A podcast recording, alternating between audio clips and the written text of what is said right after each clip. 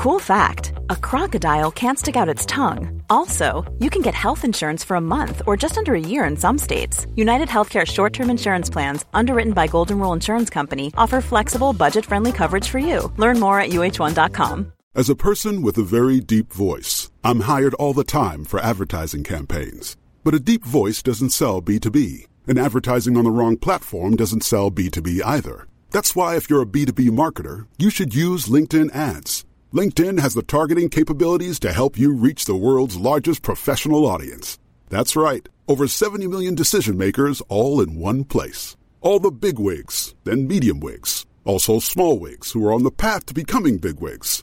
Okay, that's enough about wigs. LinkedIn ads allows you to focus on getting your B2B message to the right people. So, does that mean you should use ads on LinkedIn instead of hiring me, the man with the deepest voice in the world? Yes. Yes, it does. Get started today and see why LinkedIn is the place to be to be. We'll even give you a $100 credit on your next campaign. Go to linkedin.com slash results to claim your credit. That's linkedin.com slash results. Terms and conditions apply. Can you see it? Did you notice? Check, but the puck comes right to Pettersson, who tries a bank pass for Boeser. In with a shot, he scores! Moment's notice.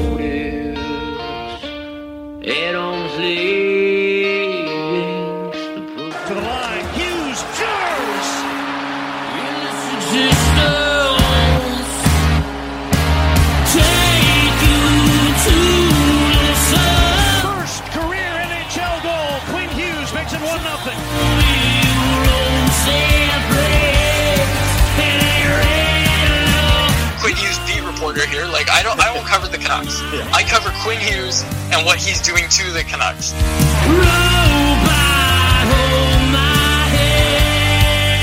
Just wave the guy and get Demko involved. I wanted them in in Valentine's Day. Wow, we should do a radio show together. right on. I want to fist bump you right now.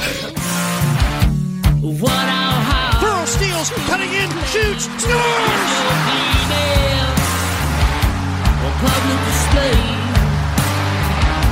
They slayed the dragon!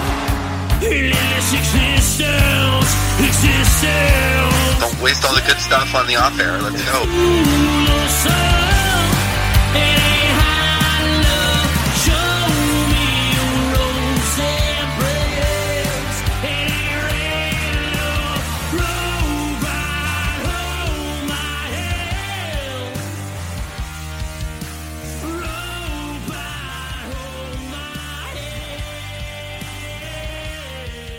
Hello, Canucks fans. Welcome back to another episode of the Canucks Conversation, presented by the great folks at Parallel 49 Brewing. My name is David Quadrelli, and thank you for joining us this week for episode number 73, where we will be joined later by Brogan Rafferty. Joining me now is my co-host, Chris Faber. Quad's going off the script on episode 73.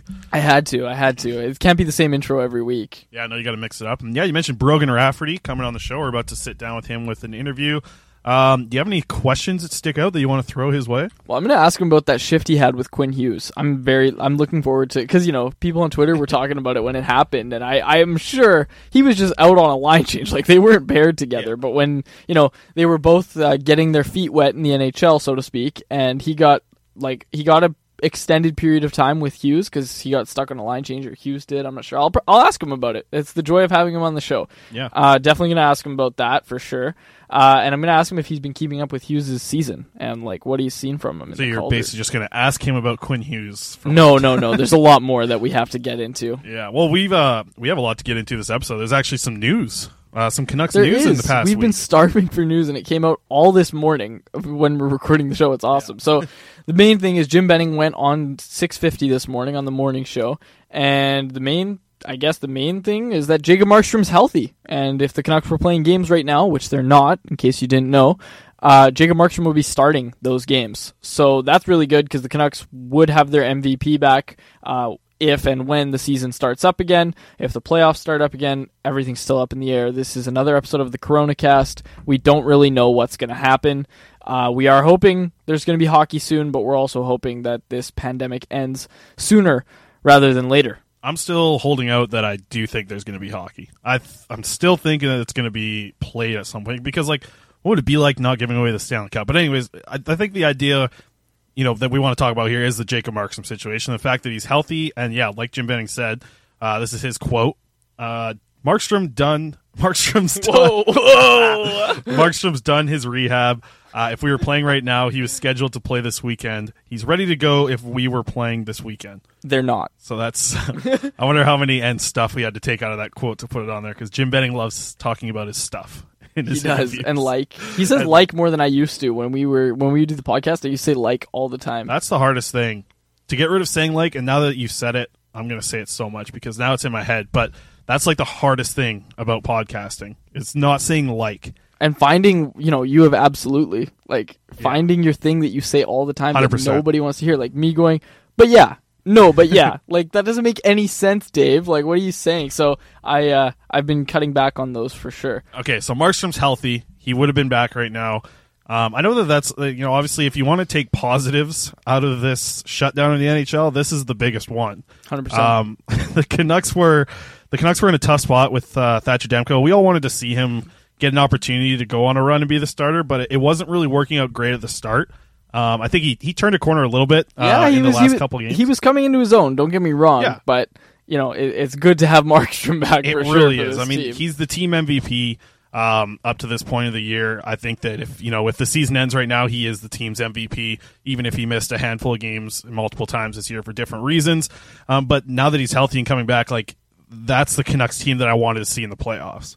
And I know that you know the timeline would have been there where he would have been back for the playoffs and been healthy, but now that he's got some time to to really get back into the groove of hockey. Like I, I've heard a lot of people throw around the idea that there's going to be like a mini training camp before they get back to playing hockey because, like I said, I'm 100% in the mindset. I don't even want to start to believe that this season's over. Um, I think that they're going to be back playing hockey, whether it's in July or eight weeks from now, or you know even longer from now. I just I really hope that they end up playing hockey and finishing off the season. And now that Markstrom's healthy, that's huge because he's it's weird. He's not the best player on the Vancouver Canucks, but he's the most important player on the Vancouver Canucks. I think. Yeah, yeah, that's that's a fair statement. But I ask you this, Chris, like man, we, we both want to see hockey. Like I want to see hockey just as much as you do. But the NHL seems like they're hell bent on making sure that they play a full eighty two games next year. And depending what you do with this season, that may not be doable. So I wonder, like, don't nobody knows how long this is gonna take is my point. Yeah, you're right. Um, so man, like again, we talked about this last week. Like, if you have to cut the rest of the regular season and start the playoffs immediately, I 100% think you do that over playing a few more games to get everybody to 72 games or whatever the highest team is at. I think 100% you go right into playoffs in yeah, if, if in hopes that versus cutting the whole season, Yeah. and the playoffs, yeah. But I think that you still need to get to a point where teams have played the even amount of games, or you go by point percentage. That's the most fair way. Uh, whatever teams you know are kind of battling for a playoff spot right now. Like the idea has been tossed around about a mini tournament. Obviously, this is going to be longer than we thought. It's not just going to be two weeks of downtime in hockey. It's going to be longer than that. Uh, you know, it's I've heard some people say it could be up to eight, could be longer than that, depending on this. Like nobody knows. You're right, nobody knows. But I think that I think you just need to get to that point of playing the even amount of games. It's going to suck if a team's already played. I think 72, maybe a team has 73, but I think 72 Yeah, is the most right. games played by an NHL team right now. Eh, Get everyone to that number if you want, or you have to do points percentage. Either way, the Canucks are in the playoffs. So, like, having Jacob Markstrom come back is so huge. The fact that he's healthy and, you know, this extra time off is going to be great for him to get back into it. I mean, you know, like a lot of the Canucks players are still hanging around Vancouver. We saw the hilarious video that Elias Pettersson put out. Like that was so fun. You want to talk about that for a second? Like that's some Oh yeah, right that's there. a good one. So it's the video of him uh, with the golf trick shots, and he's hitting golf balls like he's chipping them on his balcony or whatever, right into a cup. And uh, the comments were what got me. Like Brock Boeser was like, "Excuse me, what is this?" And then uh, Horvat was like, "Haters will say it's fake." Hashtag He's just that good. And Toffoli goes, "Are you bored, PD?" PD is like I feel like he's made for TikTok. Like he's gonna be blowing up on TikTok, similar to Al Murdoch. I've been loving that. Like obviously not a lot of hockey's coming out right now, and I heard the uh, ESPN the Ocho's coming back this weekend, so you get to watch all those crazy sports on uh, TSN. Hopefully this week. I hope it's on TSN because like they might as well pick up something. Uh, but Al Murdoch, uh, his goal calls that he's doing, that's been a lot of fun. He's blowing up on TikTok because of that. Uh, well deserved. Al Murdoch's one of the nicest people you'll ever meet. Such a beauty. Such a beauty. Came in here, did the show a few weeks ago. Friend of the show. Friend of the show. Is he? Yeah. He's a friend of TTP's show. He's, he said he wouldn't even do our intros. Well, because he can't, because he's contra- he's uh he's obliged not to. yeah, that's true. He agreed with the TTP boys, and I, I respect that because I was on their show a few weeks ago actually as well, hanging out with Bowman. Um, but yeah, Al Murdoch's doing the goal calls. He's doing it for you know anybody that wants to get a goal call in. I'm I'm really surprised though that he didn't start out with the Bo Horvat. Like I know that's his thing. That's his yeah. famous call right now with this current team because there's not really a lot of nicknames that he throws out there. Bo Horvat's the one.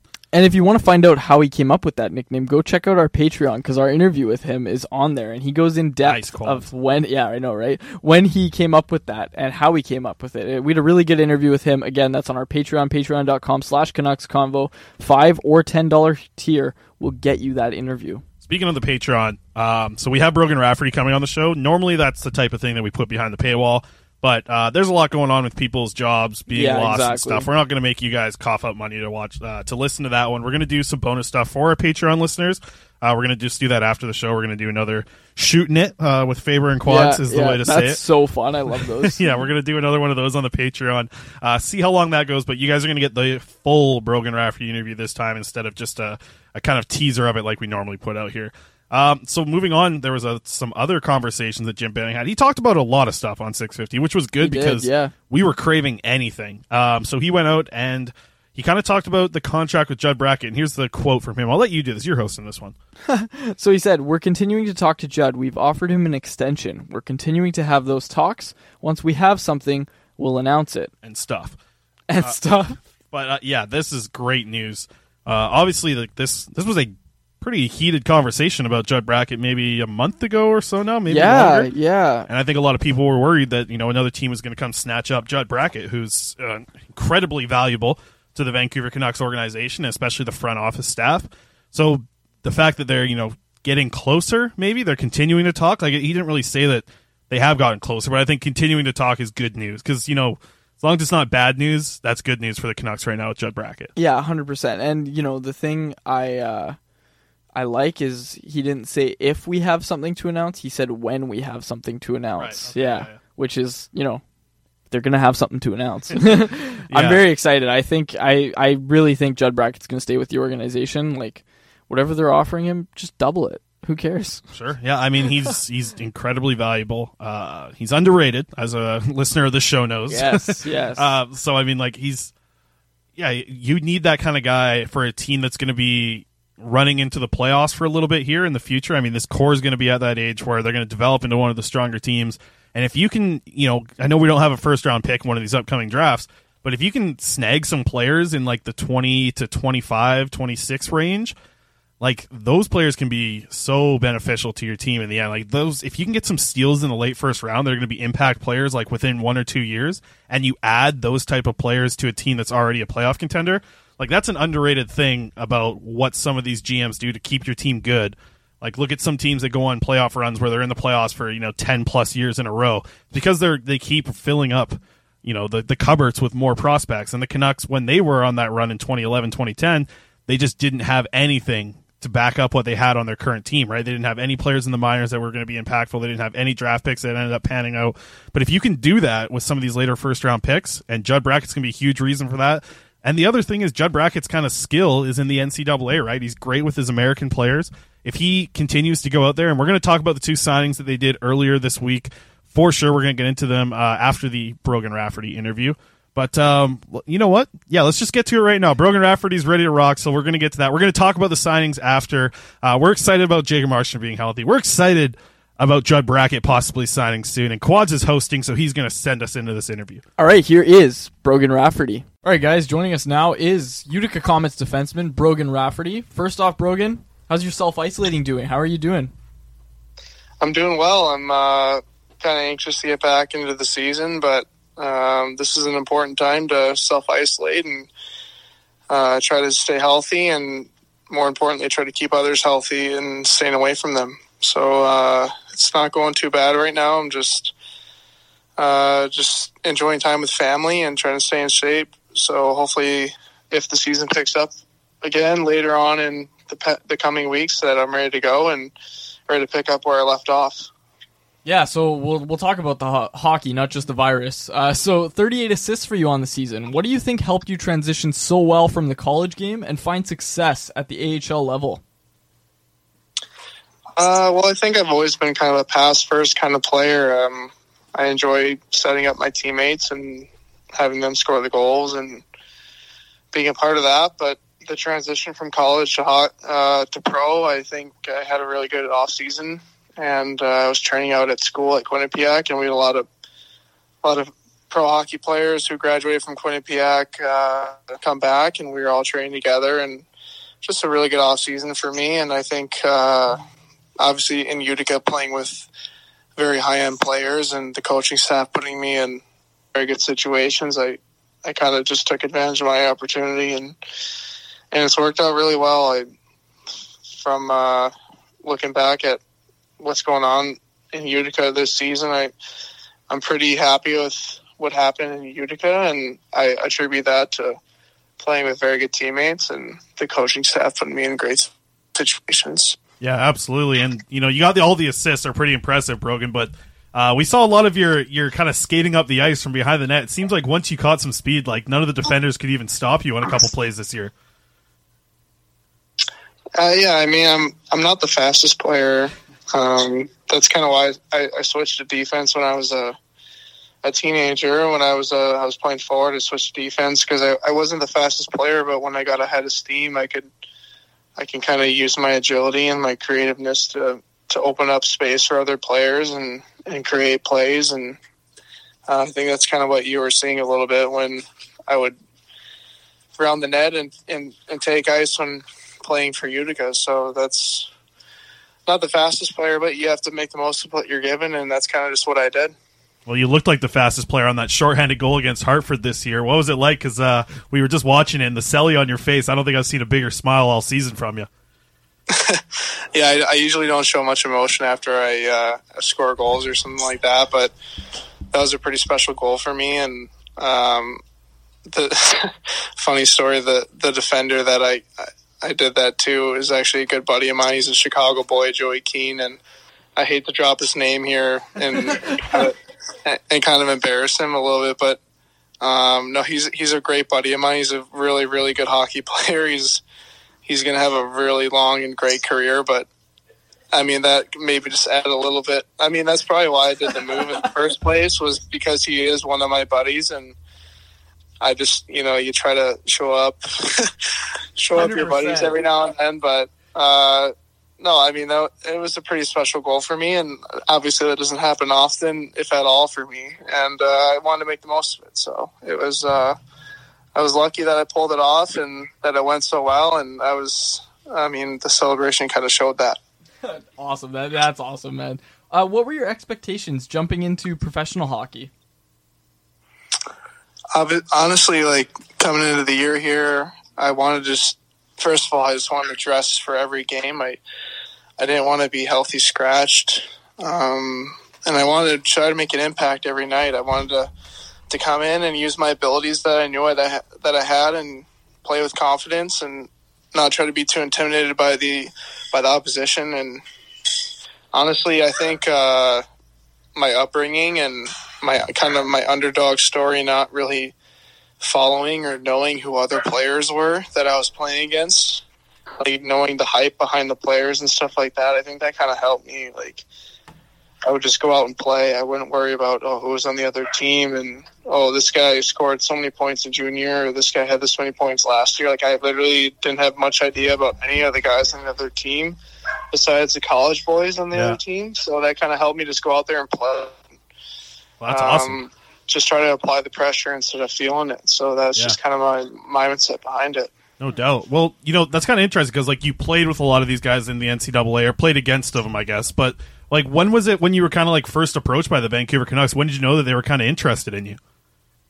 Um, my freshman year of college, I, I had a really good start to the year, and um, they they showed interest in me early, and their collegiate scouts on the East Coast approached me a couple times after some games in, in my freshman year, and I knew they were interested. And then throughout my years at Quinnipiac, they they kept pursuing me and kept showing interest and and it was pretty genuine and it was straight up and it was authentic. So I really appreciated that aspect of it, and that's kind of that attributed to the uh, the ultimate decision of signing with Vancouver. I wonder uh, if it's much to do in that last year in the USHL. You you didn't put up a ton of points, I guess, in your USHL season, but you in the playoffs you ripped it up. You had three goals in ten games. Uh, do you want to just talk about what was it like? Because we've talked about a lot of players uh, from the USHL, but you're I haven't talked to a Bloomington Thunder yet.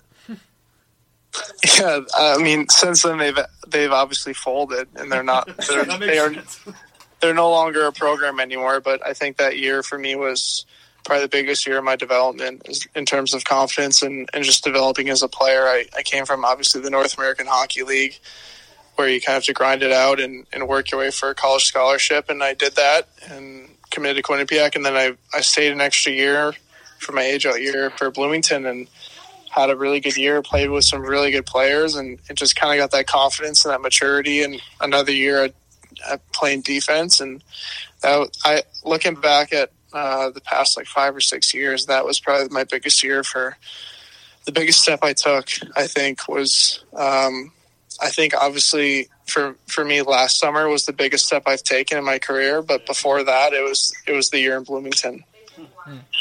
So, what do you think those two games at the end of the 2018-19 season, you, two games you got in with the Canucks, what did they uh, teach you about what you needed to improve to take that next step? Yeah, like I said, I mean, um, I, I, I think this summer was the biggest step for me in my career, and I think a lot of that had to do with those two games that I played with Vancouver at the end of the year. Not only with the confidence and and learning how the the pro game is, but just the familiarity with the systems and the staff and how they want to play, and just the comfortability of everything. Because you play you play way better when you for me when I play way way better when I'm more confident and and I'm familiar with what the coaches expect of me and and what the players are doing every shift and and where they are on the ice. So just knowing that I can play at the NHL level with those two games that I was given by Vancouver at the end of the year was that kind of just motivated me and and catapult catapulted me into the uh, into the season this year. So I mean, I can't say enough about how big those two games were with Vancouver. Yeah, another guy who got his feet wet at the same time as you was Quinn Hughes, and you were actually out there for a shift with Quinn Hughes. Um, I think maybe one of you got stuck stuck out there, but you spent a lot of time in the offensive zone, and Canucks fans on Twitter definitely took notice, and uh, people were throwing together the Rafferty Hughes pairing right away because you guys looked really good out there when you were out there together. yeah, I think uh, I think Hughes he got he might have got caught out there a bit because he was the left defenseman on the shift, and and the right defenseman would have been the first one to change since they're since they're closest to the bench. But either way, it was it was a pre- I remember that shift very vividly. Um, had a couple very good offensive scoring opportunities, and obviously a player like him, it's pretty special to play with him. And, uh, two college boys kind of patrolling the blue line there a little bit. Um, no, but he's a he's an amazing player, and in that shift, I definitely remember it, and I will remember it for the rest of my life. And uh, it was pretty cool. That was one of the moments I remember from from my two games that I have. Yeah, there was Canucks fans definitely remember that one too. I'll have you know for sure. Uh, how much have you been keeping up with his rookie season? With uh, Hughes' rookie year, Yeah, oh I, yeah, I mean, how can you not keep up with it? It's all over uh, social media. I mean, the guy's he's a phenomenal hockey player. He's a great guy off the ice. We got to know each other a bit on over the summer and then in training camp, and he's uh, he's a very humble guy. He's obviously what he does on the ice speaks for itself, but off the ice, he's he's very humble and. Uh, honestly, if you talk to him face to face, he would just act like a normal guy. He wouldn't act like he's a, an NHL All Star. Um, so uh, he's a really good guy, and his rookie season is it's remarkable, and I'm I'm not surprised at all. Like he's a he's a special player, and we knew that the whole summer, and he just he's lived up to expectations and surpassed that. Yeah, and I mean, you know, Quinn Hughes obviously a high draft pick. I guess you know, maybe I guess like you mentioned, he didn't really surprise people. But Brogan, you have surprised probably the most amount of Canucks fans this year. Uh, f- like you mentioned, 45 points, the seven goals this year in your rookie season. I mean, you're also a, an, an AHL All Star. Uh, what was it like for you just kind of coming in as a rookie and getting that kind of experience? Yeah, it was great. I mean, those two games with Vancouver helped me a lot, and then kind of rolling into the off season, I had that confidence that I can that I can play at the level and I can make an impact. And I just kind of carried that confidence through training camp and made some good impressions. And um, you know, the, the writing was kind of on the wall, on the wall with what they had going going into the training camp with the players they acquired, and, and I was okay with that. I knew I was going to get some decent playing time in Utica, but I don't think anyone expected what what's happened thus Yeah. far in Utica. But um, I guess as my season progressed with Utica and you know the production and and the whole the whole spiel kind of happened, I, I got confidence and I'm like, okay, well, I can play at this level and I can be an impact player. And Yeah. I just kind of took the role that was given to me. And, uh, you know, it, it also comes with some desire. Like I, I wanted to be an impact player at, at this level. And, um, I think I've, I've proven that. And, uh, I've had a lot of good players by my side to help me out. And it's just, you know, it hasn't been, hasn't been bad. I mean, I've, I, don't, I don't really know what to say without trying to attribute it to my teammates and, and my Yeah. coaching staff for putting me, for putting me in that situation because not every player gets gets put in the situation that I was in. Yeah, I think you know you talk about the situation that you're put in. I mean, the one of the roles where you've really excelled is on that power play, and you know it, it seems like you look at the skill that's surrounding you. It seems like almost anybody could go in there and get that much like points. I mean, you guys, you got guys like Reid, uh, Reid Boucher, Sven Baertschi, Nikolai Goldobin, Kole Lind. Like, what's it like for you at the AHL being on you know one of the best power plays we've seen in the league right now?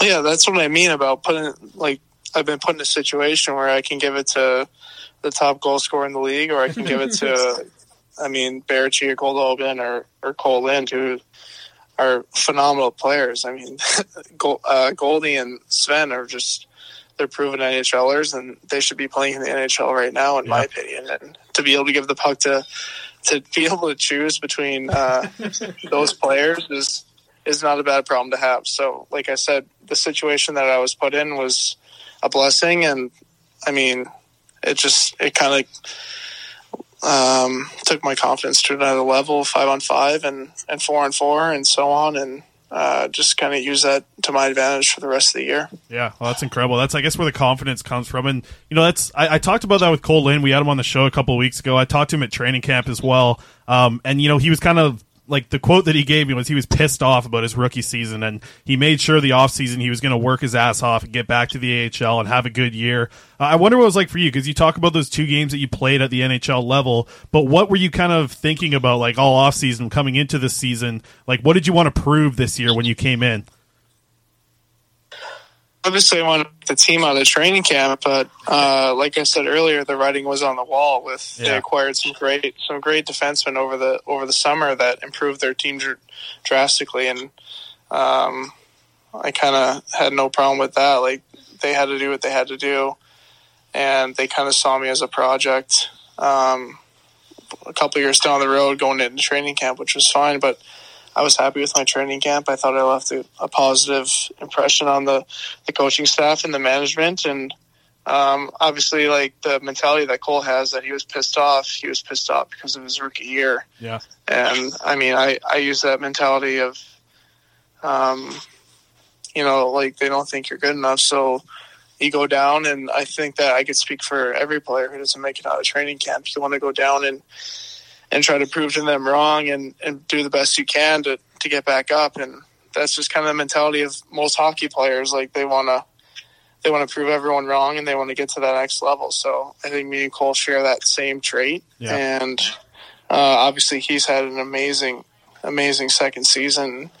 It's been pretty special to see how confident he's become and um, how dominant he is on the ice at the AHL level. And I think if the season were to progress uh, without this virus, like if this virus never happened, like you would see Vancouver fans would see him in some games absolutely Yeah. coming down the stretch here. Yeah, just you know it, it's too bad because like I I was watching you guys at the start of the year and just seeing like when your guys' offense was clicking, like it seemed like there was no AHL team that could keep up with you guys. Did it feel like that in the room as well? Yeah, that's I mentioned that earlier, and I think I did an interview uh, after practice or something like that. They're asking us like when we were eight 0 to start the year, Yeah. and then we kind of hit that slump. And I, I was like, I, I think when we're at our best in Utica here, I think there's no team in the league that I wouldn't put us up against. Like Right. we could, we could beat any team in the league. Like we have the weapons, we have the, you know, the goaltending and the defensive structure to, to probably win a Calder Cup. Yeah. And I meant that.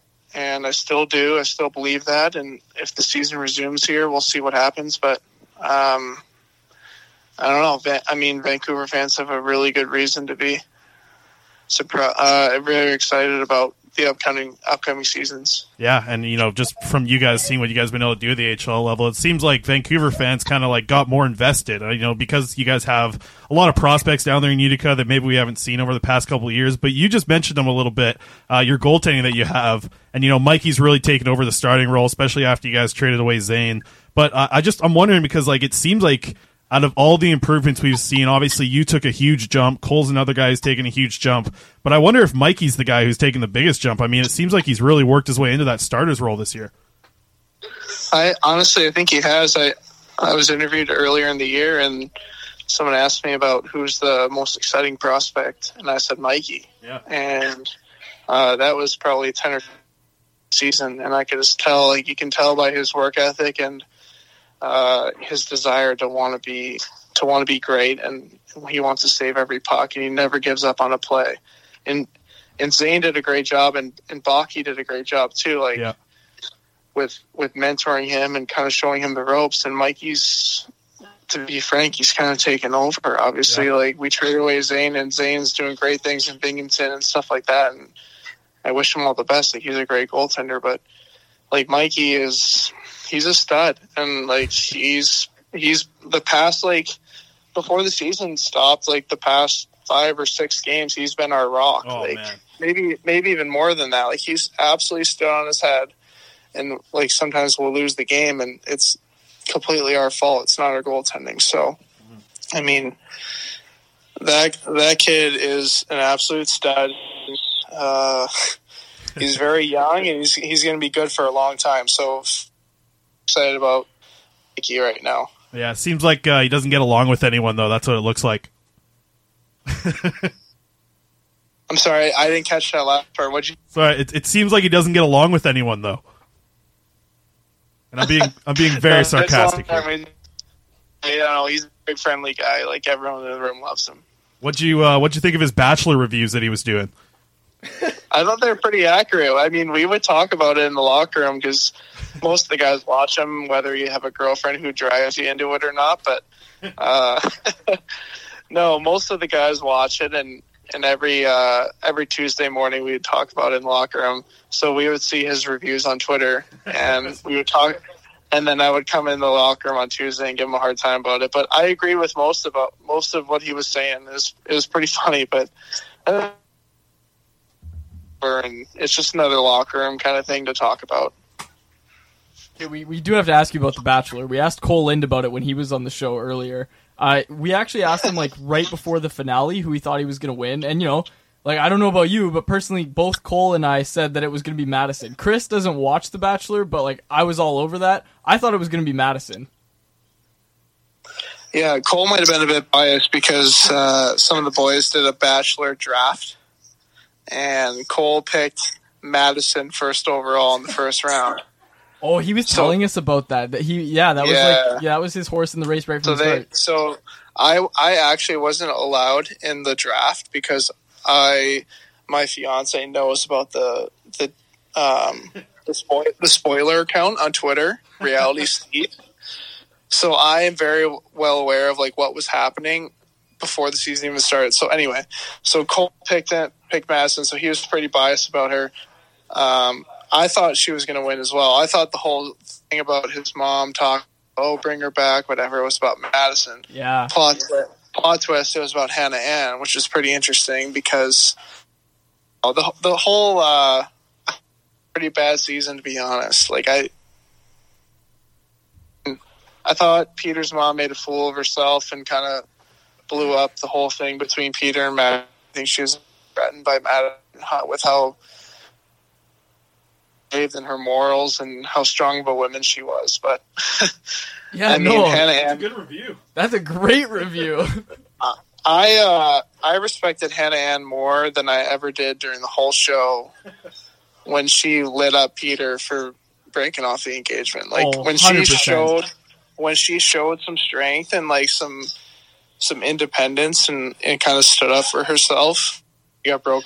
I totally agree with everything she said. Like that, I respected her a lot. Like both girls were were great options. I think if I was in Peter's situation, I would have probably not proposed to Hannah Ann. I would have I would have gone, but um, that's reality TV, and that's why they keep bringing us back every season, right? Yeah, exactly. Yeah, like we were talking about it, and yeah, I think Peter was really he he lost the season. Like I that was it was a bad season because it just like Peter Peter blew it. That you, there's no other way to say it. I couldn't believe how how upset Peter's mom was that he broke it off with Matt with Hannah Ann, and he wanted to pursue medicine. Like Madison was at the first one on one with Peter's parents when they renewed their vows. That's a pretty intimate moment, and Yeah. like they they seem to get along very well and stuff like that. And the fact that Peter's mom was so upset at the end about it was just kind of I think that was more TV than it was reality, like what she actually was feeling. But I don't know. I mean, the show sucks, but I'll watch it next season, whatever. Yeah, you, you mentioned earlier that you know some of the girlfriends kind of force force their guys to watch it. You sound like one of the guys that just goes out and watches on his own, Brogan. no, I actually I've watched I've been I've been dating my fiance before we got engaged for two years and I watched uh last season The Bachelorette with Hannah and then I watched this season. So those these are the only two seasons I've watched, but I mean I've kind of picked up on you know what's BS and what isn't, and, and kind of what's going on. So I kind of have a good nose for that. So I just kind of like to voice my input among the locker room, and then when asked, I'll I'll voice my opinion. Okay, so the final thing I want to ask before we get off this Bachelor talk here is, um, uh, what's your thoughts on Bachelor in Paradise? my god i watched i actually watched half of a season i think it was last summer Yeah. obviously with my fiance it's just a disaster like it's like if you're if you're a i guess if you're a single guy and you want to go on like it's a great way to become famous and whatever maybe hook up with some with some girls or something like that but it's just It's a mess. I don't know. It's it's it's a mess. It's just a way for the show. I think for them to bring in viewers and money for the, the off season. I guess in between Bachelor and Bachelorette. Yeah, so I don't know if you're Because going back that- and that is a that's a disaster. Like a new person walks down the stairs and then they just drop everything. They, they drop everything they have with the the one they've been talking to for four weeks and they pursue another girl. It's just it sound like honestly, it's such a great concept for a TV show. Though, like it's it's going to create Oh, great it's- content. yeah for TV. It's amazing. Yeah. Just I could if, if I was in that situation, I would be mortified. Oh yeah, it's brutal. It's definitely television. Uh, what else? Yeah. Like, what else are you keeping busy with? Are you a video game guy, or what are you keeping up uh, with? Like, no hockey going on right now. I'm really not a video game guy. Like I, I don't play video games at all. Like hmm. literally, I bought. I'm funny story. I bought an Xbox at the beginning of this season because after leaving college, I, I got my degree, so I didn't have to do any more school. Yeah. And I thought I would like Call of Duty with the boys or like with my brothers, something like that. And I never did. Like I literally have an Xbox sitting in my apartment, and it's chilling. Like I haven't played it in months. So I'm not a big I'm not a big video game guy. I'll watch people play video games, but I'm not I I'll play I'll play if like it's the only thing to do. But Well, for me keeping busy is just like spending time with like my family and just doing stuff. I'd rather like go outside. Obviously I can't really do much of that right now, but like just I don't know, just hang out with the boys and like when my fiance works, like I go play I go play cards with some of the boys, like when I heard you. Yeah. It's I guess it's pretty tough, man. Especially like I, I was just kind of assuming that everybody's playing video games right now, so it must be really tough for you. I mean, yeah, it wasn't. Yeah, me and my fiance actually went to the beach today, so it wasn't bad. But uh, it was 85 degrees here in Virginia. Shoot, my fiance's from Virginia Beach, so Oh, nice. um, yeah, it's. I, I mean, I might get more into video games, but I just like to kind of be in the moment and spend time with family and friends and kind of enjoy their company. Yeah, no doubt. Well, I mean, if, if we can get back to hockey somehow here, just like for for a little bit, that was quite the bachelor Yeah, run there. yeah. But, uh, uh, so I'm curious because like you you obviously you quarterback that power play so well this year. Uh, I'm just wondering, like, did, was that something that you were always good at, or was that something that kind of transitioned from you being a forward, like you mentioned? Uh, well, ever I mean, ever since I switched to uh, defense, I've been in that that point power play position, and um, as, long as I can remember, in AAA junior, and then college, and now professional, I've I've literally been in the same spot on the power play the entire time. I have not switched spots. I, I coaches seem to like me there and like to see my my passing and occasionally my shooting ability. So. Um, that's just something I, I guess I was gifted with, the, you know, the vision and the passing ability. So, um, I'm open to, I'm open to move spots and kind of shuffle it around. But for the meantime, I'm, I'm put in that position. I'm going to do the best that I can. No doubt. And you know, last year I guess because it wasn't wasn't the best season for the Utica Comets, and I know that Trent Cull, you know, took a lot of heat that year, and it seems like this year he's bounced back. A lot of Canucks fans are, you know, starting to actually support Trent Cull because we're seeing that what he's doing with you young players. Uh, do you want to just talk about what your coach has meant to you this year a little bit? Yeah, I think he's done a really good job of kind of assessing how our team is and that we are a more skilled group and we have a lot of talent within our lineup. And he's he's done a really good job of adapting uh, the way he coaches us and uh, not necessarily saying that he he lifts his foot off the gas in, in terms of um, you know in terms of toughness and and getting honest about mistakes. He just he encourages us to make plays in, in tight areas and, and just occasionally limit our turnovers in the crucial areas of the ice. But he's done a really good job this season. I think is his biggest adaptation from last year, from what I can from what I can uh, pick up. That he's just assessed how his team is assembled and adapted to that and coached it in a different way. Right. And for that, like that deserves uh, some recommendation for uh, you know for for some great praise. Uh, he's done a great job with us this year. Yeah, absolutely. A couple of couple of players that almost seem like they're coaches out there as well as a couple of leaders on your team. Uh, Carter Bancks, obviously your guys' captain, and Reid Boucher. What's it like playing with those guys who have been you know professional hockey players for so long now? Yeah, I mean Banksy, like obviously like, all of our older guys, like our leadership guys, are great guys. Like those guys have a, a letter on their chest for a reason, and they're they're really good guys. They made the they made the law really comfortable from day one to come into, and as a rookie, and obviously as a rookie, you hang out with other rookies, and we you know we all talk about stuff that's on our minds, and and we all agreed like we can collaboratively say that like our leadership group in Utica is great. Like we have some really solid guys. Like for Boucher being like one of the most valuable players in the entire league, to be, for him to be that humble and and and that like accepting and stuff is is huge for us to come in and just be comfortable. And when you're comfortable, you are a better player. I think you're you're more welcomed into the room and, and you kind of play your best hockey and, and Banksy and Hammy and Sauts and, and you know the list just goes on and on with the leadership group and Yeah.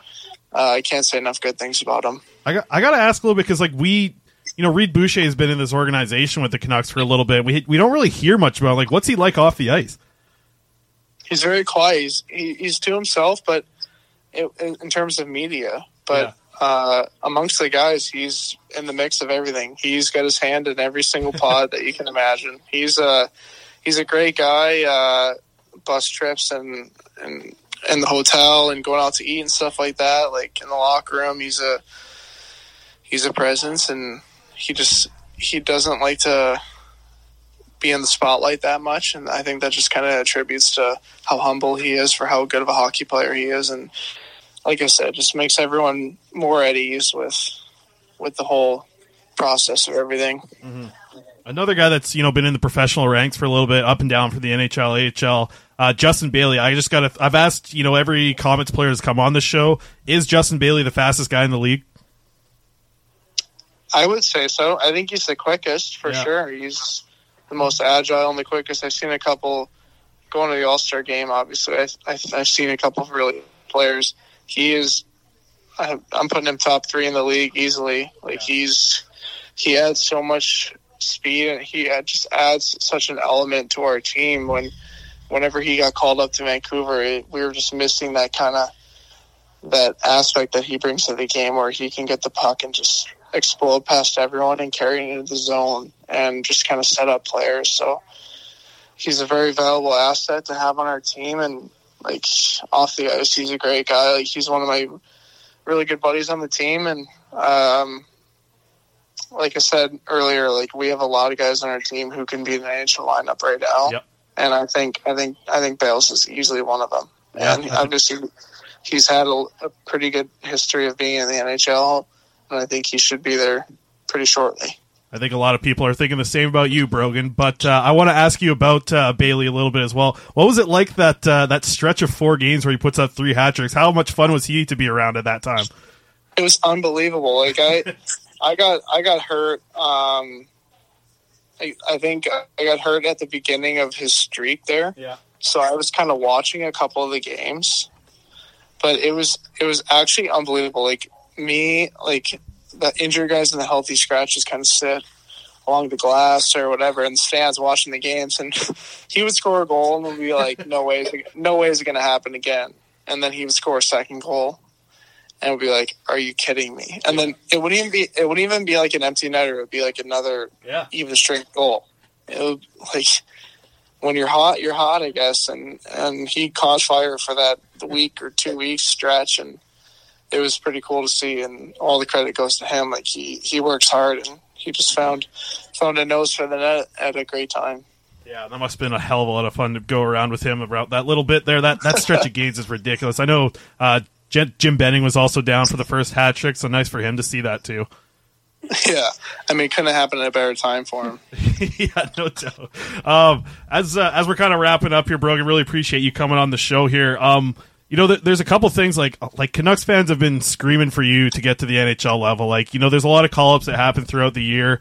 Obviously, you know, some other guys have been called up for certain situations, but I wonder, like, with your mindset going into next year, I, I really hope the HL season isn't over. I want to see you guys get a playoff run, but I wonder, like, is that your main goal? Like, do you want to make the Canucks out of camp? That's going to be the off season workout for you. Yeah, absolutely. Um, obviously, like it was great to see um, all the defensemen in Vancouver were healthy and they were holding down fort really well, and they were they've been in playoff c- contention for a while now. So, Yeah. I mean, that's what fans want to see. They want to see playoff hockey, and they want to see great a great honest product. So, I was happy as a fan just to see that, but. Um, I mean, also the business side, you want to get your opportunity to get called up, but it just wasn't in the cards. It wasn't meant to be for the time being. And um, obviously, going into training camp next year, I want to make the team, whether that's uh, some people have to be moved out because of salary cap issues or Yep. trade, or you never know what's going to happen because obviously it's a business and, and things happen quickly. Like management could trade for people and you know, it changes everyone's situation. It changes everyone's lives. So it's not only people's careers that are affected by it, it's people's it's people's lives and where they live with their families. So um, you never want to wish anything negative upon a person, even if, even though you're competing against them or competing for their job. So for me, it's it's just kind of taking what's given to me and making the most of it, and that's what I'm going to do going down the stretch here, going to, into training camp for for next fall. I'm going to kind of go in with a, a fire lit under me and, and try to earn a spot on the team like I did this year. So it's uh, you know it's business as usual for me, and um, at the end of the day, it's a job, and people are competing for jobs. So you never want to wish anything negative upon anyone, but you want to um, obviously strive for the best. So that's what I'm going to try to do. Yeah, it's just you know with, with the way you were playing this year, it's it's you know a lot of people wanted to see you, and the fact that this is the one year where a right shot defenseman doesn't go down for the Canucks, and we actually have a right shot guy in AHL that we wanted to see. Uh, Canucks fans were screaming for you, man. I'm sure you saw some of it on social media, but um, we're excited to see you, uh, you know, keep working in the off season, keep growing as a player. Uh, we hope that you, uh, maybe you will pick up the video games for a little bit here because we're going to be in isolation for a little bit. Uh, but congratulations to you. I know that you just mentioned her a couple times in the interview, but you did get engaged recently. Uh, so how's the wedding planning coming along for you?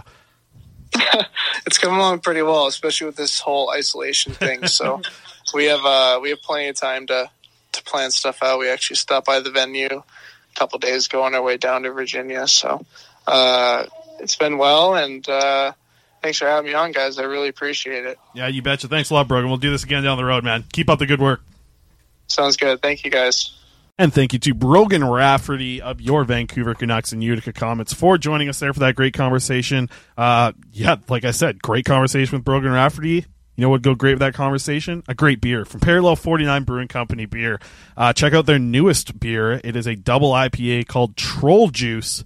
There's a flat of that in my house right now. It's been going around the house because we're in social isolation right now and those liquor stores are getting closed, folks. But Parallel 49, I believe that they are still open, not the kitchen or the bar or anything, but you guys can go pick up some beer from them in their East Van location, 1950 Triumph Street. Follow them on Twitter for more information or Instagram. Parallel 49 Beer. Go out there. It's the best beer in the city of Vancouver, in the province of British Columbia, and Canada wide. I said it. Go out and drink some Parallel 49 Brewing Company beer. And a huge thank you to Brogan Rafferty for joining us for that conversation. That was a good conversation, wasn't it, Chris? He's awesome, man. Brogan Rafferty's the man. yeah, he's a great dude. Okay, so now we have a little more news to get into. So the first one being that the Canucks have signed 2016 third round pick Will Lockwood out of Michigan, right? Yeah, out of Michigan. I love I had to check that. Uh, University of Michigan, uh, Will Lockwood has signed with the Canucks.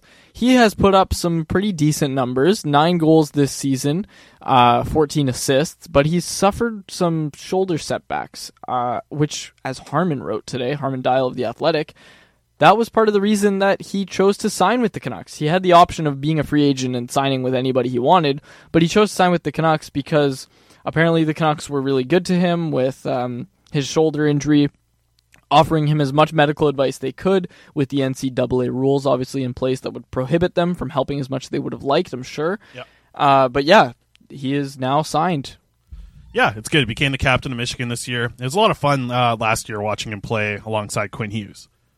Like that was a lot of fun. Yeah, Just that that pair was like every time they connected for a goal, it was just like that was the best. Canucks about- Twitter went nuts. the best thing about Will Lockwood was when he was hooking up with Quinn Hughes, and it, he's probably like man. I think I saw a lot of people out there with this tape, but he's not even the best signing that they did today. But like yeah, the thing about Will Lockwood that I like is he's got that type of attitude of a player that you want on your team.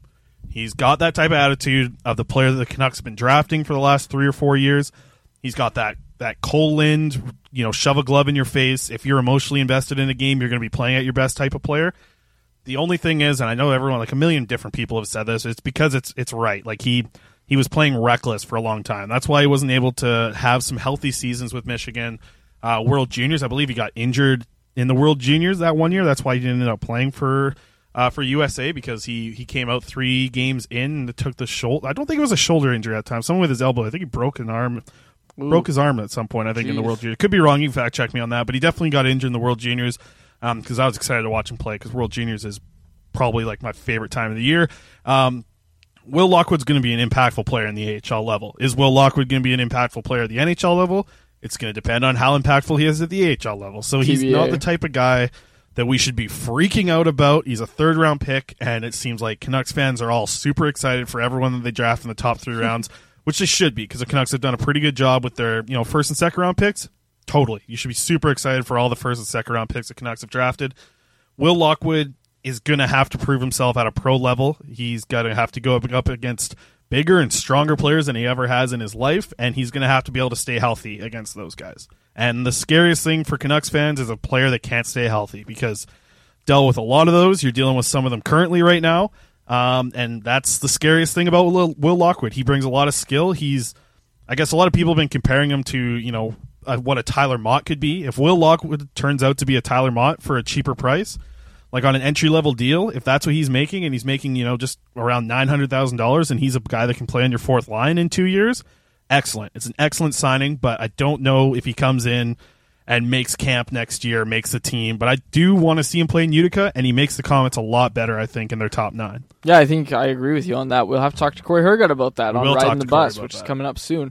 But another signing they made, they signed basically like when they Well, signed. what do you think about Lockwood? Don't. Sure, sure, sure. Sorry, I, I, I Lockwood's I, a I good go skater. off. Lockwood's a good skater, and that's his strongest asset. And I think you know, I saw somebody say today that he's exactly what you want out of a fourth line forward in today's NHL. Skates well, like, like you said, he's got that tenacity. Like I'm excited to see what this kid can do for sure. And Mm. yeah, that's going to be at the AHL level next year. But I think he also he can play center and wing as well. okay, Both I- of these guys can. Yeah, that's news to me. I, Yeah. yeah. I I don't know.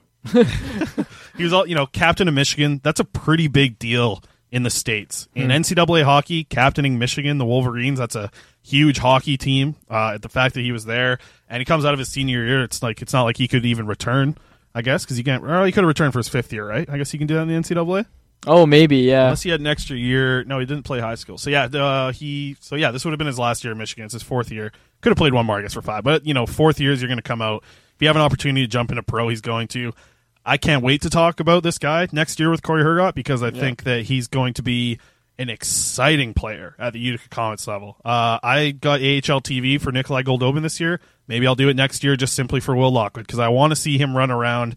If he can get the confidence, like we saw Kole Lind get the confidence of, Yeah. you know, Will Lockwood's an older guy. He's just finished fourth year of college. He's not like Kole Lind coming in as an 18, 19 year old kid and jumping into this league where you're playing against men. Like Will Lockwood's a little bit older. He's gotten a little bit bigger in the four years. That's why I think he's going to be impactful at the AHL level. Yeah, no, I totally agree with you. I'm I'm very excited to see this kid play, but you know who I'm a little bit more excited to see play hmm. is the guy the Canucks signed today.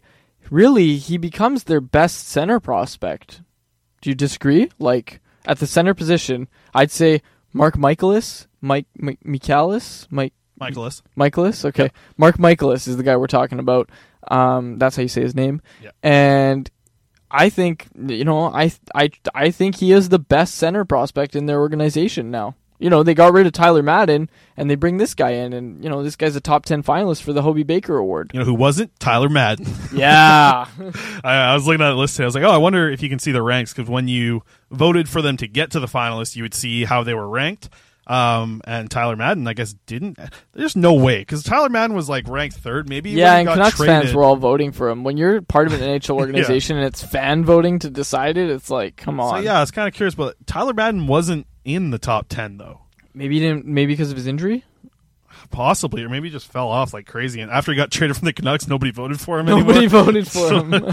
so Michaela, uh, Michaelis got in, um, which I'm really trying really hard to not say Michael Michaelis because I feel like Michael that would be the best name. I would love for that to be his actual name. Uh, but he captained the Minnesota State Mavericks, I believe is what they're called. Yeah. Looking for help here? None? No, you're not getting he- none from me. He captain. Let's call him the Mavericks. The Minnesota Minnesota State Mavericks. Uh, this year, 20 goals, 24 assists, 44 points in 31 games. That's impressive. This is another player that plays center and wing. So you want these type of guys in your organization. You want these type of guys on the Utica Comets because the Utica Comets, the one thing that they lack is centers. They have a lot of great wingers. I don't know how many of them are going to be back next year. My boy Goldie's already back in Russia, Yeah. so he ain't coming back. he ain't coming back to the Comets next year, unfortunately. Free Goldie is dead, folks. Um, he if he's going to go to the K or maybe get another shot with the NHL team, we can have a full episode on that in the offseason at some point here. But yeah, he's another center that can come help out this team. You know, maybe him or Lockwood ends up playing with a guy like Kole Lind. Maybe Reid Boucher is going to stay around in Utica, play with him. Like they have some wingers. Sven Baertschi's is going to find himself down there. Utica Comets are going to be a good team again next year. And uh, as you as you heard us talk about with Brogan Rafferty earlier in here, the team is a lot of fun this season. But I like Michaelis. I like the idea of him coming in. I going to be 100 percent honest. I haven't seen much of his games. I might have watched him play like as I was watching Canucks Yeah, by prospects by accident. accident. I might have watched him. He might have scored a goal or two that you know I just didn't really pay attention to. But I'm definitely gonna have to go back and uh, look more at him. And since this is the big news, I'm gonna have to do that. Uh, since there's no other hockey to watch, so it's going to be watching a lot of uh, Minnesota, what I believe Mavericks hockey a little bit. But what do you like about him? He's been a captain for the last two years. again that's yeah that's something i like about him is that he another captain this is what we're looking at and again another guy who's a strong skater like you know i obviously haven't watched him play but i'm reading all these reports and you know getting um getting info from good people i trust when it comes to scouts like they're Well, uh, I felt like a fool because I turned in, I tuned into JD Burke this morning instead of uh, instead of Jim Benning live on Sportsnet. I, I like to listen to JD Burke's hits. Uh, you know, he's he's a friend of the show. He's a guy who helps us a lot with prospects with information. Uh, so I tune into him normally every Friday morning, and then they happen to have uh, Jim Benning on Sportsnet, so I had to listen to that back after instead. So, uh, but yeah, he was saying good things about Michaelis. Yeah exactly jim benning wasn't jim benning doesn't know enough no i'm No, just he kidding doesn't. he was saying some good stuff but i You don't know, know, who, you know who Jim Benning gave a plug to? Our former editor, Ryan Biech. no he did, did he really Well, not really. He said that like he said that like the video and analysis has gotten much better uh, in the Vancouver Canucks over the past couple of years. And it's like, yeah, because Ryan Biech is your video guy. Oh now. yeah, yeah, yeah. He's been a great addition to the organization, I think. Pretty sure he's the favorite addition, for, especially from Canucks Twitter, because obviously we all know Ryan from uh, being the GIF guy, which is now passed the torch to Cam Robinson, Yes. who said some vile things. If you didn't see in the uh, Canucks Twitter March Madness today. You know, it's nice that Wyatt exposed him. You know, apparently Cam's a big Boston Bruins fan. Oh, All he's been doing with this no hockey is just simply watching that series of 2011 again. Like, you hate to see it. It's nice that someone exposed Cam Yeah, Robinson for the bad guy that he is. You know, because Cam Robinson's a bad person. no, Cam is like, seriously one of the nicest guys. He's almost as nice as Al Murdoch, which is saying something. And we, we're gonna have to get Cam back on the show here. I love Wyatt's strategy for the Canucks Twitter March Madness. It's just a bunch of fake DMs. What did he do with Rob? Oh yeah, Rob loves Mark Messier. yeah. Yeah, I think Rob Also- actually does like Mark Messier though. like it's not even that much. I don't even think those were lies. The one that he put out. and then, and- but then Rob, uh, he's like, uh, Wyatt replied to the, uh, I love Mark Messier, by the way, or something. And, uh, he's like, Rob, what the hell? And he's like, I hate puppies too. Oh no. Oh, okay. You let's touch on it before we uh, dive into riding the bus here. But uh, I think you lost today, quads. You've made it to the Sweet 16, but I think you've uh, you've been ousted. I didn't look. Did I lose? I think you lost. Last time I checked, you were uh, you were getting Blake priced out of this thing. It was 60-40. And Blake Price was doing a show. He didn't have time to campaign. It was funny. I uh I I tweeted at him and I said, "Blake, don't campaign. I might have an actual chance at winning this."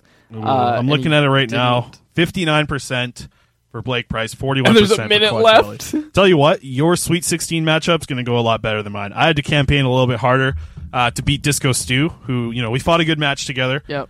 Called me out a f- on a few things. He I- did. I, had a couple of decent memes I thought back at him. You did. Um, and we had a good match. All in all, we had some fun with it. And uh, I'm trying to do that with Rick Dhaliwal. So just so you guys know, I tweeted it out.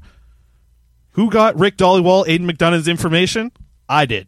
I got Scoops his information. So vote favor in the March Madness because I'm gonna. You lost what? You got 41 percent of the vote. I'm probably Yeah. gonna get like 14 percent. Not if we can help it. Well, Rick Dhaliwal is getting like honestly, he's one of the best guys to follow. he probably is the most must follow. He is probably the guy who breaks the most Canucks news. How the heck am I supposed to keep up with that guy? There's no chance. The only I just the only guy I'd be worried about more is Harman, and I was supposed to run Yeah. into Harman if I win this Oh one. So I'm not winning this one. But uh, Canucks Convo listeners, please vote for me. I need all you guys to help. I was gonna go up against JPat if I got through this round, which Oh, is just okay, so you were screwed Yeah, no matter what. yeah, I'm screwed done. either way, anyways. I'm. I'm either up against Rick, and if I win, I'm against Harm. I just want to no. I just want to read these replies to the to the tweet because like you know obviously everybody like you know not everybody but there's a good amount of people that are like oh I hate Blake Price he's so negative. You know what like- we haven't done on this show uh, like a lot is mention people's tweets or like their names. I don't think in like the 70 plus episodes Yeah. I've been doing, I've never like read tweets, but I why not? It's I the off season. tweet. I'm not gonna I'm not even gonna read who it's from but I just want to say. Actually, I gotta skip that one. Okay. Blake doesn't deserve a win versus quads. Three likes, one of them by me. Thank you very much. Blake's a joke. Quads all the way. And then that one I liked, but then I was like, okay, Blake sees that, and then like, you know, like I'm, I, I don't have anything against Blake Price. I just want to beat him at Twitter March Madness. Yeah, true So I was like, Blake's a good dude and is great at what he does, but I appreciate the vote nonetheless. Oh, that's soft quads. You're supposed to be Well, in killer mode. Man, here. I'm not trying to. I'm, man, you I'm can't be digging up old DMs of me and. Rick, and I'm sending them out. Rick not coming on the show when he said he was supposed to be scheduled for the show, and me having to call you up as the backup guest in the early episodes. I'm digging up everything. Everything. I'm going all in to take down Rick Dhaliwal in the Sweet 16 of the Canucks Twitter March Madness. What if he stops giving you scoops? He doesn't give me scoops. I give him scoops. I went over this already. I gave him all Big Donna's information. Oh, he give, he gives me scoops. I don't have any scoops Gives to give you him. scoops. I'm going through DMs. I got DMs with Rick. I got some dirt on him already too. I'm- Do you? Well, Wow. we've talked off air on the phone. Wow. I think before I interviewed him on here, we talked for an hour, and I got some info in my brain Oh my ready to drop it. Is Rick Wow. Dhaliwal really his name? Whoa! Find out. This is this is getting heated. Last one. Actually, no. I just want to finish it on Blake's joke. Yeah, don't be swearing That's on the a show. I- Great I one. I feel like there's some swearing. Yeah, there is in. some swearing coming. I'm so happy I, haven't had to bleep anything out this week. Yeah, we've been we've done a great job, Chris. We have. You know who else does a great job? Who? Cory Hergott. Oh yeah, now it's time. now it's time for riding the bus with Cory Hergott. We're actually going to be continuing our list uh, after the break here. Um, our list from last week, we did 50 questions that remain from the Canucks' 50th season, getting cut short in the middle of March, and we're going to be answering the rest of those questions with Cory Hergott, the Utica-based ones, coming up right now.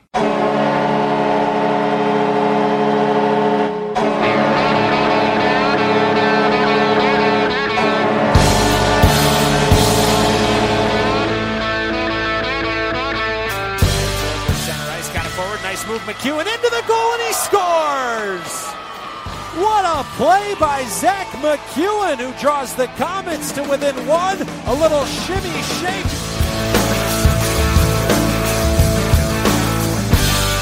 With a shot, and he scores!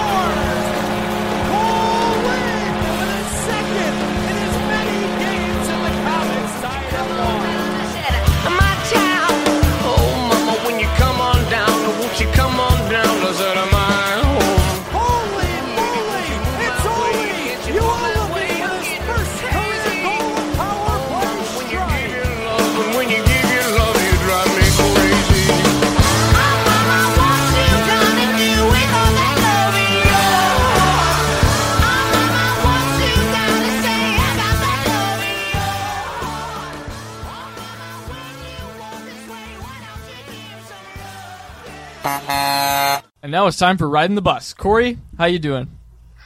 Doing well. How are you guys doing tonight? Really good. We just wrapped up a great interview with Brogan Rafferty, and yeah, like found out he likes The Bachelor almost as much as I do.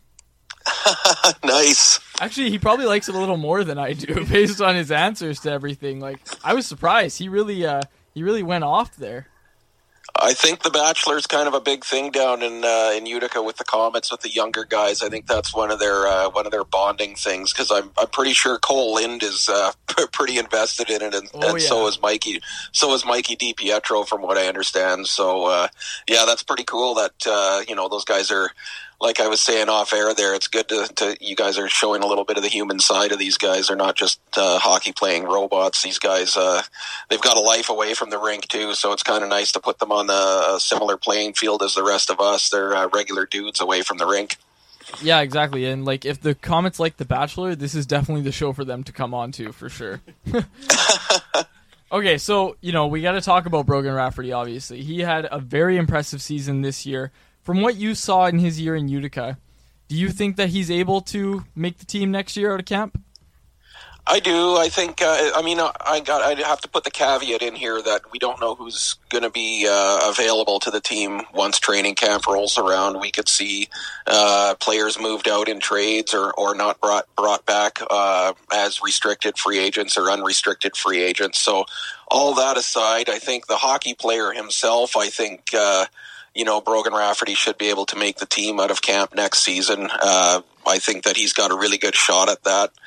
I, I think he's a guy that can come in and he can, you know, maybe work a second unit power play if they want him to do that, uh, or maybe kind of work him into that role as time goes on and uh, maybe somebody else falters off a little bit, or, you know, uh, sooner or later a guy like Alex Edler uh, won't be holding down that role, and maybe Rafferty's a guy that can get in there on that. But I think uh, with the work that he put in this year in Utica, his skating improved. Uh, he's a guy that uh, is not afraid to uh, make moves in the offensive zone. He's he's dangerous uh, offensively. Chris, you've you pumped out the gifts this season on him. We we've all seen the we've seen him dangle around AHL defenders, and we know it won't be that easy for him to do at the Amer- or at the NHL level. But if he can at least bring a confidence to his game in the offensive zone uh, and be a guy that can contribute on that side of things, maybe not. Uh, maybe we don't count on Brogan Rafferty to be putting up numbers like Quinn Hughes has been putting up. But if he can provide some secondary offense while still being a capable defender in his own end, and and that's an area that. Uh, has needed work this year. We've definitely seen improvement for him uh, on the defensive side of the puck. Um, so yeah, I think he's made the improvements to put himself in a good position to make the team out of camp next year. I think he's earned it. I think he's a guy. Uh, you hear Travis Green talk about how uh, he likes players, and, and Jim Benning saying he likes players that uh, you know old school. They go down to the American League, they earn their their spot on the team, and they come in and, and they can do their thing. And and I think that's kind of what we're seeing with with a guy like Rafferty. Yeah, completely agree. And you know, Cory, you mentioned it. Like some of these plays that we saw, like if you were to look at the top ten plays of the Utica Comets season, whether they be goals or not goals, you know, Brogan Rafferty's rushes up the ice are probably definitely three or four of them are out there as some of the top plays. I mean, I, I asked him about it. Like I asked him, you know, when you get going, it seems like you just you have the capability to you know stick handle at the same time and use his speed to go through defenders.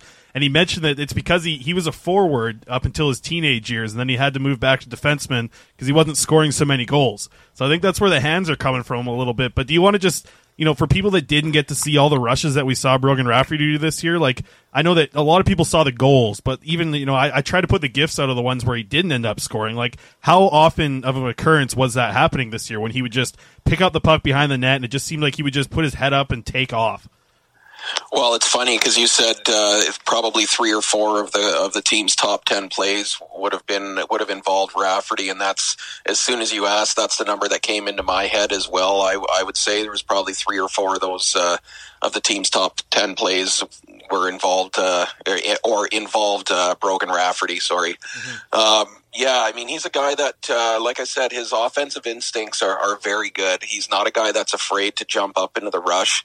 Uh, he's he has a uh, kind of a knack of finding lanes, uh, finding a, soft spot where he can go to to receive the puck, or a soft spot where he can put the puck for one of his uh, one of his forwards. Uh, it's not just about him scoring goals, like you said, Chris. There were a lot of plays that that Brogan started, and, and they didn't maybe end up in a in a in a goal for the team, but they were certainly exciting plays to watch, and and like I was saying, uh, with the offensive instincts that he brings to the table, I think that's a side of the game that uh, a lot of fans in Vancouver are going to enjoy watching from him. Yep. Uh, I, like I said, I don't know that you know 100% of that offensive game will translate to the NHL level, but he's a guy that I think can, I think he's a guy that'll be a, a, a fan favorite before too long in Vancouver. Not necessarily like a, like a Pavel Bure kind of fan favorite, but a, a guy that uh, players are really going to sort of get behind.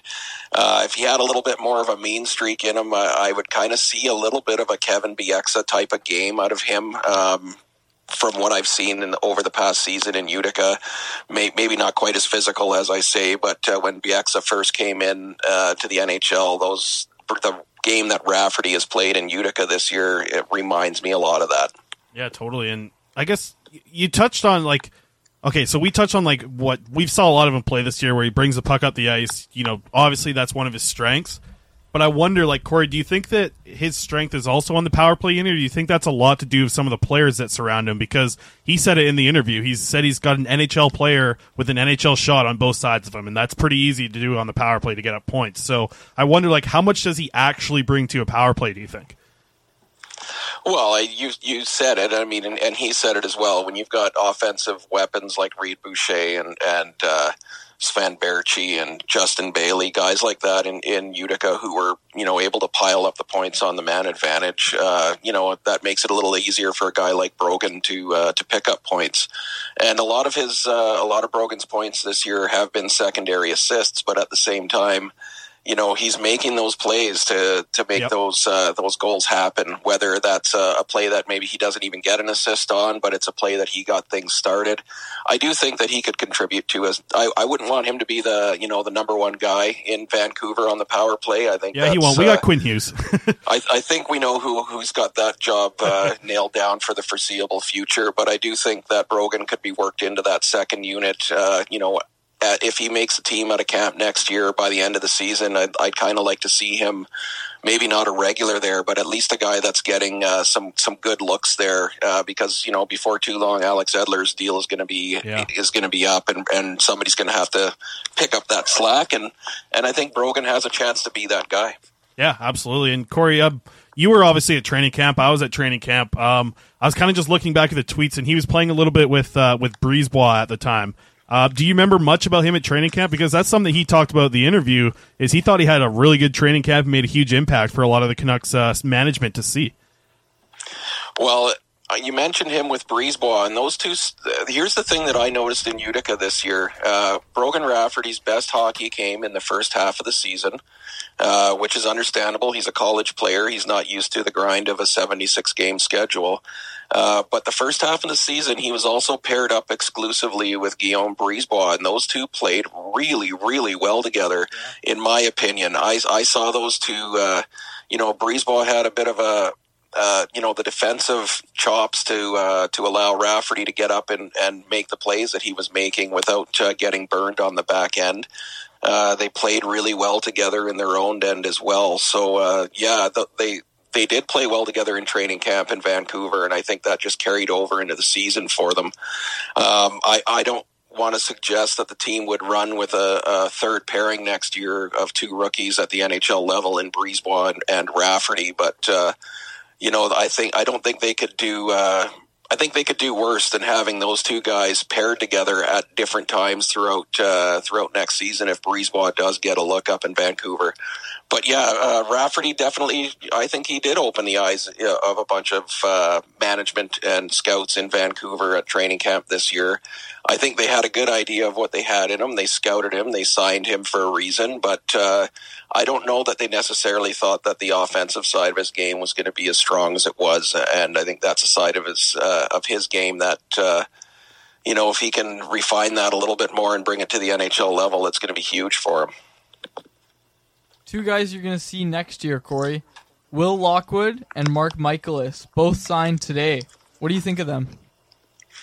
Well, Lockwood, I kind of figured we'd get him under contract uh, eventually. It, it kind of seemed like that was going to happen, at least in my eyes, all the way along. I, I know that there was some talk that he might end up, you know, becoming a free agent and going that route and maybe going somewhere else. But uh, you know, he's a guy that I think will probably be a, a useful player in Utica next year. Uh, I'm hoping he can stay healthy. He's got the wheels uh, that the team needs. They definitely are going to need uh, to keep bringing more speed to the table. That's the way the uh, the pro game is, is has obviously gone.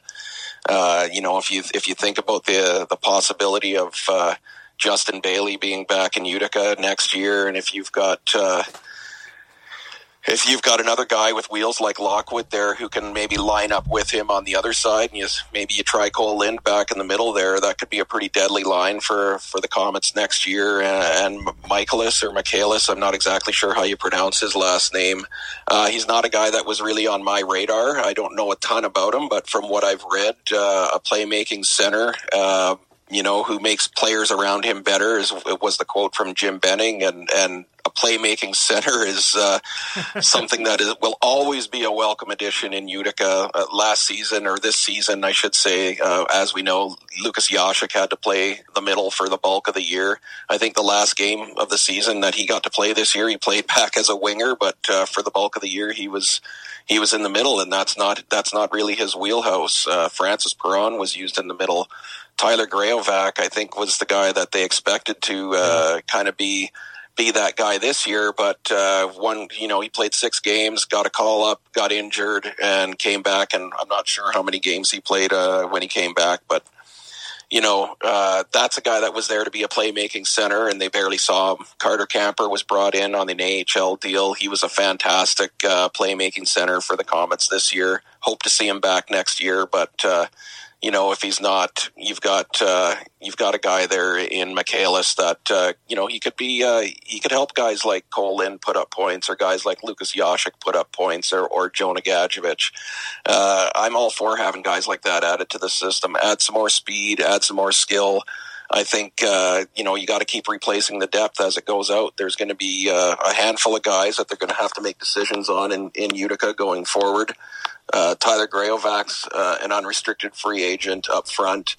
Uh, who else? Uh, Justin Bailey is a is a restricted free agent. Francis Perron's a restricted free agent. Goldobin's a restricted free agent. Boucher's a restricted free agent. So I'd imagine we're going to see some of those guys back, but not all of them. So having these other two players come in, I think is uh, you know that's another way to help uh, restock and replenish the depth. Yeah, most definitely, and that's kind of what you have to do almost every year with an AHL team. It seems like Cory, and you know the Canucks they've they've hit pretty well. I think like obviously you're not going to hit fifty percent, you're not going to hit thirty percent, but the Canucks have hit a pretty high percentage uh, on some of these college free agents that they've gone for. And I'm wondering, like from the AHL perspective.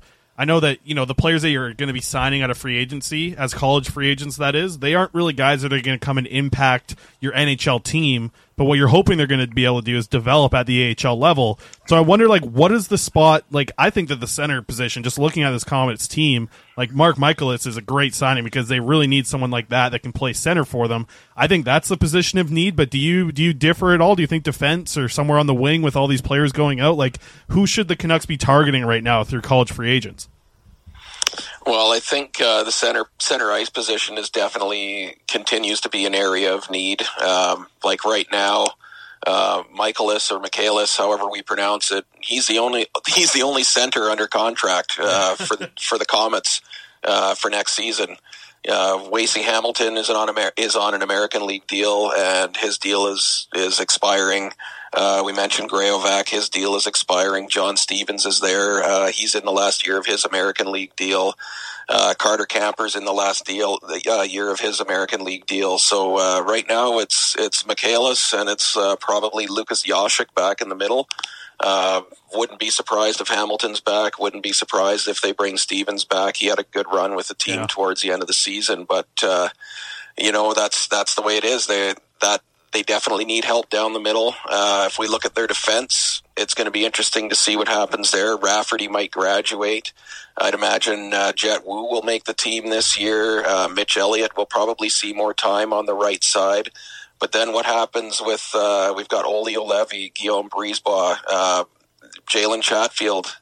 Uh, Chatfield and Brisebois both need new deals. They're both restricted free agents. Ashton Sautner's an unrestricted free agent, so that back end could see a complete makeover uh, before next season starts. So, or we could see a lot of the same guys back, and, and the, the young guys could be fighting for spots. Yeah. I would not be surprised to see Chatfield, Brisebois, and Sautner all brought back. Yep. And if that's the case, then you're going to have uh, Jett Woo, and you know maybe looking on the outside, looking in, and trying to figure out where he's going to get his minutes.